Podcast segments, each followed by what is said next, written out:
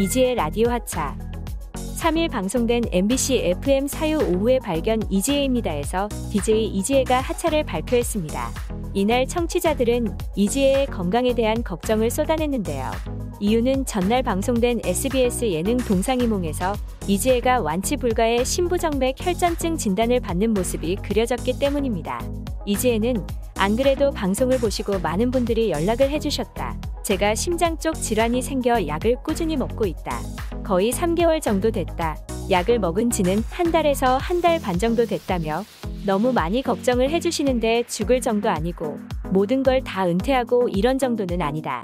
지병이 생겼다 이렇게 생각해 주시면 좋겠다고 밝혔습니다. 이어 오늘 드릴 말씀이 있다고 머뭇거리던 이지혜는 제가 오랜 고민 끝에 내린 결론이다. 라디오를 너무 사랑하지만 그만해야 될 것 같다는 말씀을 드린다고 하차를 발표하며 울컥하는 모습을 보였습니다. 그러면서 라디오는 너무 좋아하고 제 인생의 버킷리스트였다. 그런데 방송을 더 오래 하기 위한 결정이다. 또 제가 방송인이지만 두 아이 엄마다 보니 아이들과 함께 시간도 보내야겠다 생각이 들었다며 저 역시도 이 말씀을 드리는 게 쉬운 일이 아니라 눈물을 꼭 참고 말씀을 드린다. 그동안 제가 힘들었다. 지금은 약을 먹고 많이 좋아졌는데 중간에 숨차고 힘든 과정들이 있었지만 티내지 않으려 했다. 여러분 많이 당황하셨을 것 같지만 남은 시간 동안 최선을 다해 마무리 짓겠다고 덧붙였습니다. 한편 이지혜는 다음 주까지 오후의 발견 진행을 맡을 예정입니다.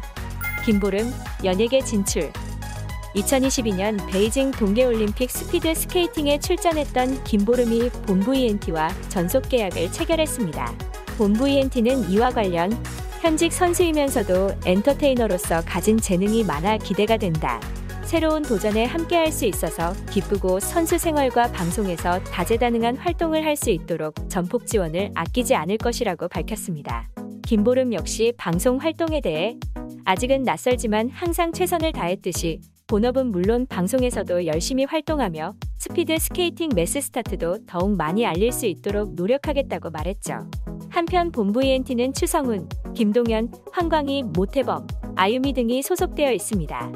주연영 페미 논란 주연영이 개인 SNS 상에서 해명 요구를 받고 있습니다. 지난 1일부터 주연영의 인스타그램에는 페미 논란 해명 바란다. 빠른 해명 부탁드린다 등 페미니즘에 대한 지지 여부를 묻는 댓글이 달리는가 하면 각종 온라인 커뮤니티에는 그녀를 향한 악플이 이어지고 있는 것인데요. 그 이유는 주현영이 안티 페미니즘을 비판한 글의 좋아요를 눌렀다는 캡처가 퍼지며 의혹에 휩싸였기 때문입니다. 이후 일부 네티즌들은 주현영에게 직접 페미니즘 관련 해명을 요구하는 DM을 보냈다가 차단당했다고 주장하기도 했죠. 반면 일각에서는 실수로 눌렀을 수도 있다.